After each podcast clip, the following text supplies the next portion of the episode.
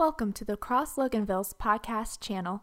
Thanks for joining us as we continue our series on John, Believe. Hi, I'm Nick. I'm the worship pastor here at the Cross, and uh, today I have the privilege of teaching through John chapter 10 as we continue in our series going through the book of John.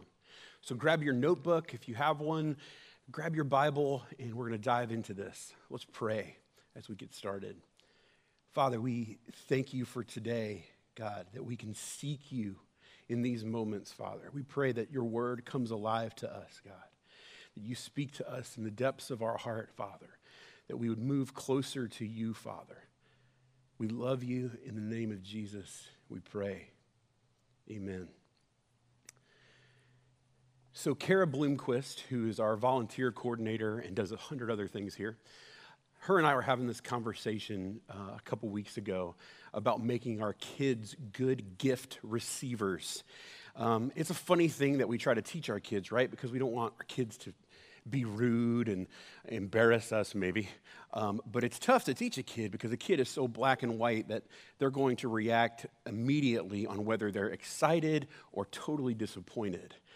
And uh, they're struggling with that now. Now, Lisa and I, our kids are older, and so we've gone through this teaching process. And Julia, who's now 16, she got it down real early because I think that she realized if I receive gifts well, people will like to give me gifts. And so, very early on, she really began to be so thankful anytime anybody gave her absolutely anything. It took a little while longer for Natalie to learn this, but she did learn and now is an exceptional gift receiver. Um, but I remember before Natalie, uh, when Julie was about two, and we found out that we were pregnant with Natalie, and this was pre Pinterest, so you actually had to be creative on your own. Um, we were trying to figure out how we're going to reveal this to our parents and other people. And so we, we probably stole this idea, to be honest, but we went to the mall and we embroidered on a hat, Big Sister. And so we had this big plan. We're going to wrap this gift, give it to our two year old, and she'll open it in front of our parents. And then she'll put it on. They'll be all excited. Everybody will ooh and ah. This was our plan, right? It's a terrible plan, as you'll find out, but it was a plan. Okay? So we went to Lisa's parents' house we wrap this gift. It's not Julia's birthday. It's not Christmas. She's getting this gift for absolutely no reason. She's pumped. She's getting a gift. She opens it. She looks at it. She's like, oh, okay, a hat. She wears it for about 17 seconds and then just puts it to the side, right? And, they, and it worked pretty well there. The parents are all excited. We're, we're good to go. The problem in the plan came from that we were going to see my parents a week later who live an hour and a half away. And we wrapped this gift again for our two year old to open in front of my parents. And so play this out in your mind for a second. This two year old gets a gift that she really did not like the first time at a time that she was so excited, and now we're giving it to her again. So I just picture in her mind, she was sitting there going, Oh, yes, this will make up for that crappy gift I got earlier. And so, in front of my parents, she opens it up, looks down in, in her mind. I don't know how a two year old says this, but she says, You gotta be kidding me. And verbally, she goes, Ugh, and throws the hat across the room. This was her honest response to what was happening, right? And I can't really blame her. We said there was much better ways for us to do that, right? So the best laid plan sometimes goes sideways in this, but it's good to be a good gift receiver. And we honestly train ourselves so well on how we respond and how we react to receiving a gift that when we become adults, sometimes we even are good at hiding our cynicism towards that gift or even our skepticism on why we're receiving it if it's not a normal place we receive gifts. And so, to, like Lisa and I, one time, we were given a, the, an amazing gift from someone I've never received a gift from before or after this. They gave us a cruise that included a plane flight, a night in a hotel, uh, the whole cruise in a room with a balcony, and then the plane flight back. Everything was paid for. It didn't cost us anything. And two of our best friend couples got to go with us. And I remember getting that gift and going, I wonder what favor I'm going to be asked for later because I was the one chosen for this gift. and, just you, you kind of become cynical and, and you kind of want to control your own world. And so you say, what are the strings attached to this gift?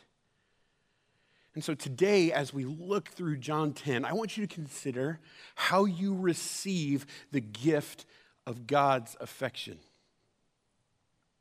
How do you receive it? Is it difficult for you to receive? Okay, so we're going to jump into John 10 now. At the beginning of this chapter, Jesus is, giving this analogy as him as the shepherd and his followers as the sheep. And in verse 3, he says, To him, which is the shepherd, the doorkeeper opens, and the sheep hear his voice, and he calls his own sheep by name and leads them out. When he puts forth all his own. He goes ahead of them, and the sheep follow him because they know his voice. In there right now, if you just underline, calls his sheep by name, and they know his voice. Now let's jump down to seven, because see what happens after he describes this, the disciples' reaction is kind of like, huh? What do you mean? We don't get it. And so Jesus says, Truly, truly, I say to you, I am the door of the sheep. All who came before me are thieves and robbers, but the sheep did not hear them. I am the door. If anyone enters through me, he will be saved and will go in and out and find pasture. The thief comes only to steal and kill and destroy. I came that they may have life and have it abundantly. Underline that whole piece. I came they, they may, that they may have life and have it abundantly. He says, I am the good shepherd. The good shepherd lays down his life for the sheep. He who is a hired hand is not a shepherd, who is not the owner of the sheep, sees the wolf coming and leaves the sheep and flees, and the wolf snatches them and scatters them. He flees because he is a hired hand and is not concerned about the sheep. But I'm the good shepherd and I know my own. Underline that right there. I know my own, and my own know me. Even as the Father knows me, I know the Father, and I lay down my life for the sheep. There's a couple of, there's a ton of great stuff in here. A couple weeks ago, Tim talked about the sheep gate. And I encourage you to look at that message. It's awesome. And we could go totally into that. But I want you to think about you today and how you receive the affection of the Lord. Okay? Let's look at these three things real quick that he is really pressing into. He says, I call you by name. I've given you a name. You hear my voice and you know me. You have a name, an identity given to you by Christ. The second thing is, you are mine. I, I know my own. You are mine. See, these hired hands, they run. They run when the wolf comes. But me, you're my own. I'm going to stand between you and death, even when it costs me my life, because you are mine. And finally, I came that you might have life abundantly. You are not settling when you press into the Lord and say, This is the life that I want. This is what you were built for. He's trying to show you what you were designed for to worship and to be with Him in this life right now. So, why is it so hard for so many people to accept the, the love and affection of God, to move into a life of surrender to Him? When he offers this beautiful relationship. It's such a beautiful, heartfelt thing he's saying to us. I think there's a couple reasons. I think for some of us, our past has twisted our view of love so drastically that not only do we not trust anyone, we don't even love ourselves. And we feel that the only thing we have is this control that we won't let go of. We've been so hurt We've been betrayed by people who said they loved us. And this has twisted our view of love. And it can be a hard thing to get over. Brennan Manning, in a book called The Furious Longing of God, tells this story. And I, I love this book. I would love for you to read it. And I feel like this describes the furious longing of God. It describes what we're reading here at the beginning of John 10. But he tells this story about doing a retreat for like 7,000 people. And at the end of the night of the service, they open up for prayer, and the line is wrapped around the building. And so by the time he's done, he is just exhausted. He goes to his room and he says, I lay down on my bed without even taking any clothes off. I'm just so tired. And then shortly after he lays down, at three in the morning, there's a knock on his door. And he opens the door, and there's a 78 year old nun standing there, and she asks to speak with him she begins to tell him the story of how her father sexually abused her from a super young age. At the age of nine, he'd taken her virginity. By 12, she knew of every sexual perversion there is. And this caused her to not only hate her father, but to hate herself and feel so dirty that she was unworthy of love. And even, even as a nun, trying to avoid even taking communion unless was absolutely sure that she was, her absence would be noticed. So Brennan prays with her. And then at the end, he says, Would you do me a favor? And she agrees. Says, Will you just get on your knees every morning, lift your palms to heaven, and say, Abba, I belong to you? This is an interesting phrase. It really comes out of a couple things we see in the Bible. But if you're not familiar with this word Abba, a lot of us in church are, but um, it's the Hebrew word for like daddy. And see, in Matthew 6, the disciples got rocked by Jesus when they said, Teach us how to pray, Lord. And the first thing he does is he says, Abba. Because this intimacy, they never thought that they could know with God. As a child would look at their dad and say, Daddy, lift me up. Daddy, hold me. We're speaking to God this way. And I belong to you is what Jesus is saying here. He's saying, You're mine. You're mine. You know, this also comes out of Song of Solomon where it said, I am my beloved's and he is mine. So she agrees. She goes home. She's praying this. You see, as, as a nun, because of these feelings of of unworth that she had had. She was working to earn the approval of God and didn't allow herself to just receive the affection of God, to allow the knowledge of the Bible to move from her head to her heart.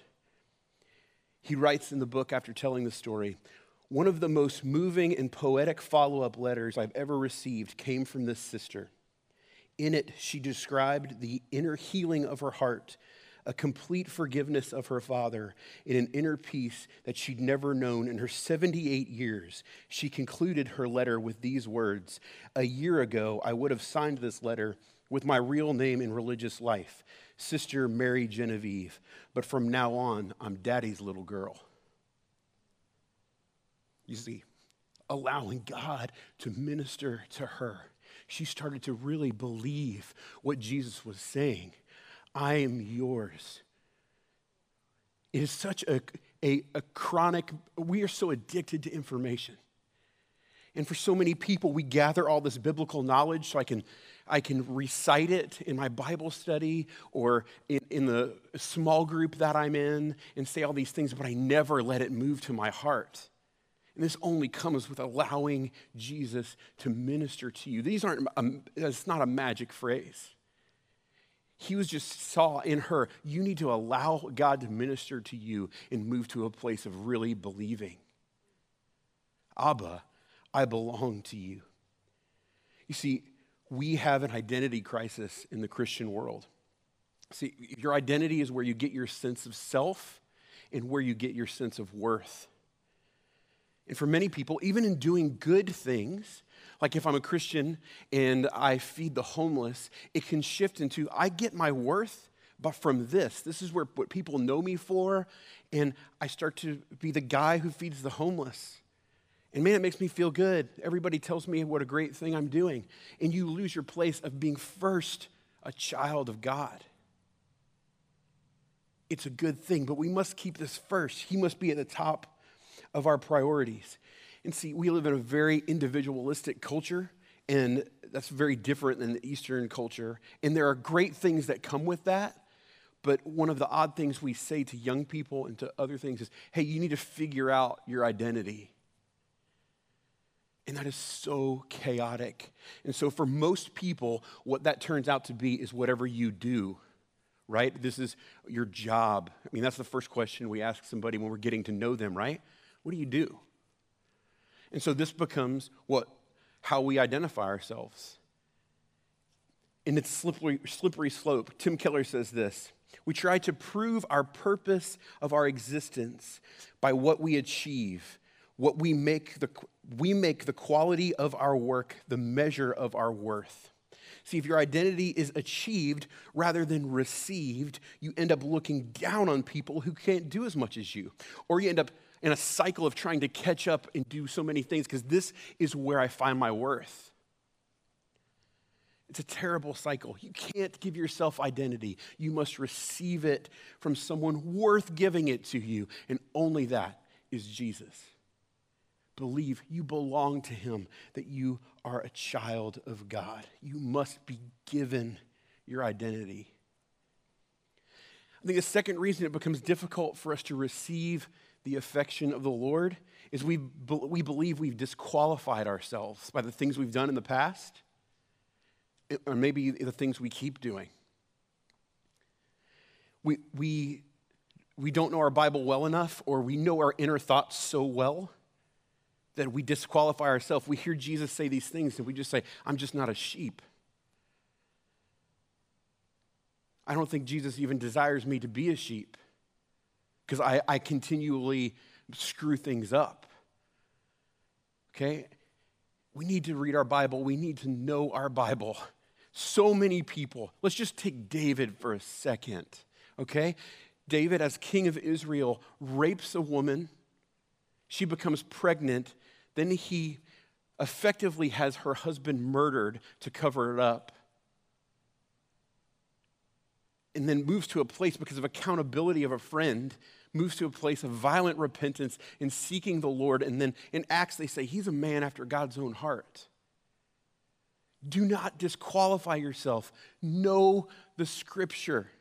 This is a problem in America is we outsource our biblical knowledge to preachers, speakers, podcasters, and YouTubers. We want to filter all of this knowledge through that instead of going straight to the source first. You don't know what you're hearing is even truth unless you know this. And so often we say, um, we hear from people, I, I want to hear the voice of God. How do people do that? Well, here's a whole book of it seek it and read it because the culture itself has told us this. Uh, it's, it's like the Nutrisystem of spiritual growth plans. Just come in, ship it to my house, I'll eat what needs to be eaten so I can get the results that I want. So we come in, we say, Feed me, Pastor, or I listen to a podcast and say, Just feed me this way alone, and I expect to grow in intimacy with the Lord, and it will actually do exactly the opposite. You'll know just enough to keep yourself miserable. Read the Word. Know it well. The study is freeing, the Word is alive. You have not gone too far to disqualify yourself. Accept the affection of Jesus. A buddy of mine um, was recently telling a story about his battle with addiction. And I was studying for this message at the time.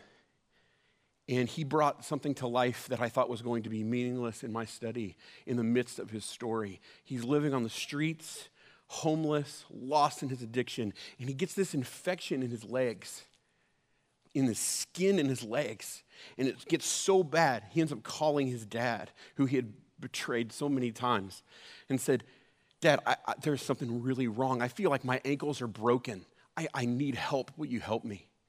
And his dad comes and picks him up, takes him to a meal for the first time he hadn't eaten in days, brings him in the hospital. And in the hospital, he violently repents and says, Lord, I'm terrible at running my own life.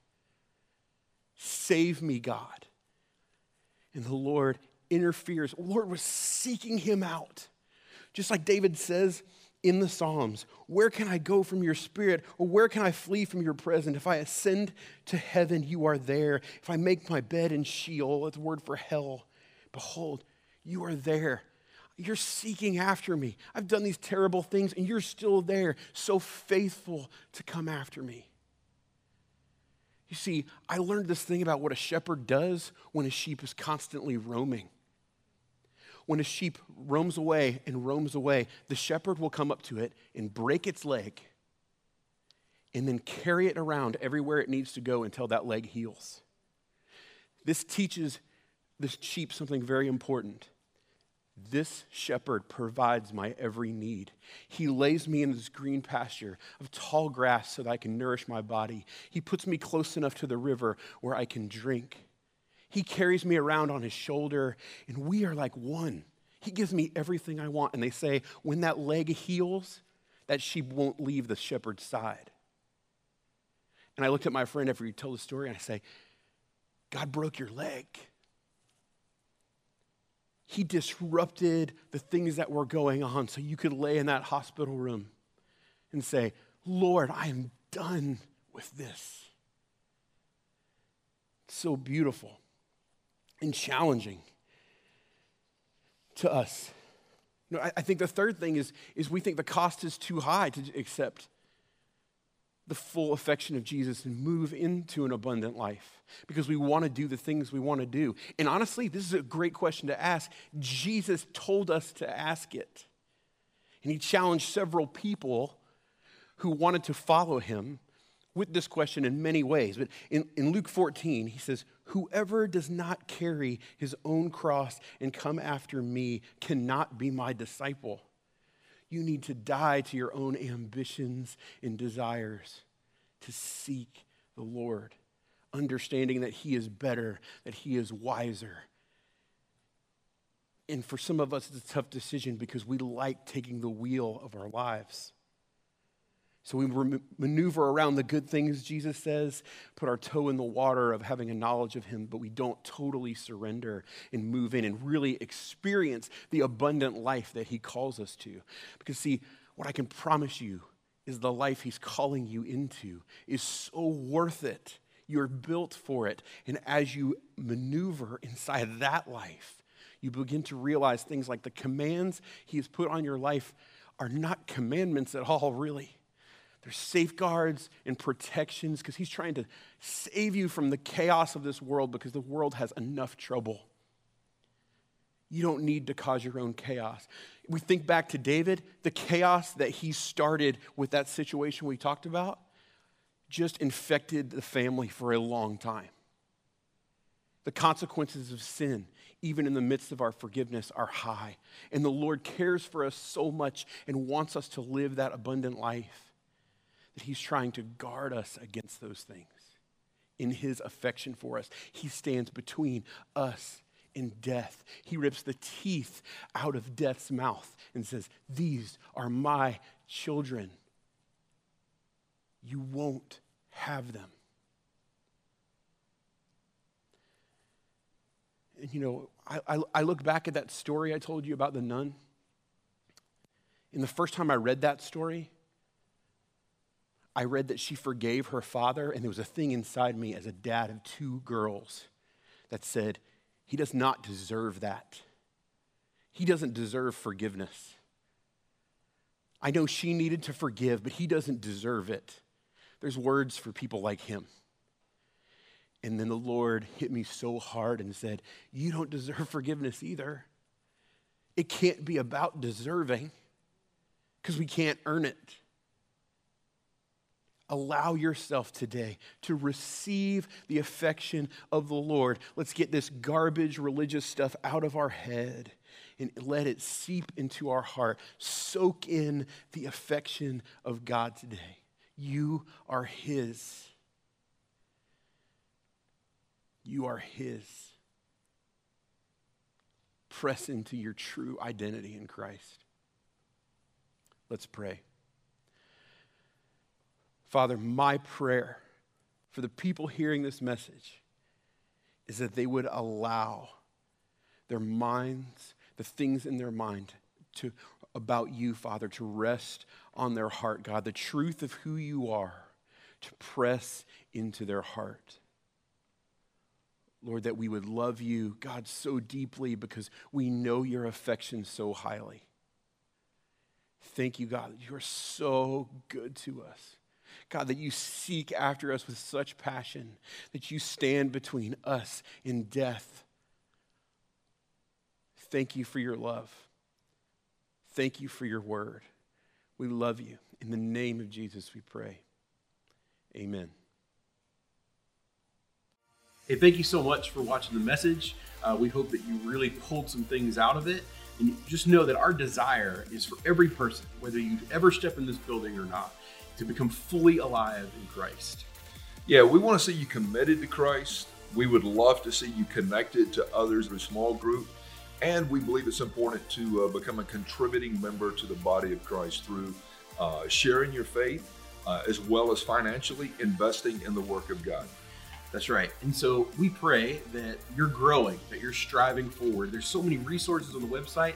You can watch past messages, your testimonies from people. We pray that you utilize those. And we hope to see you on a Sunday morning. Hey, make it a great day and enjoy uh, the abundant life in Christ.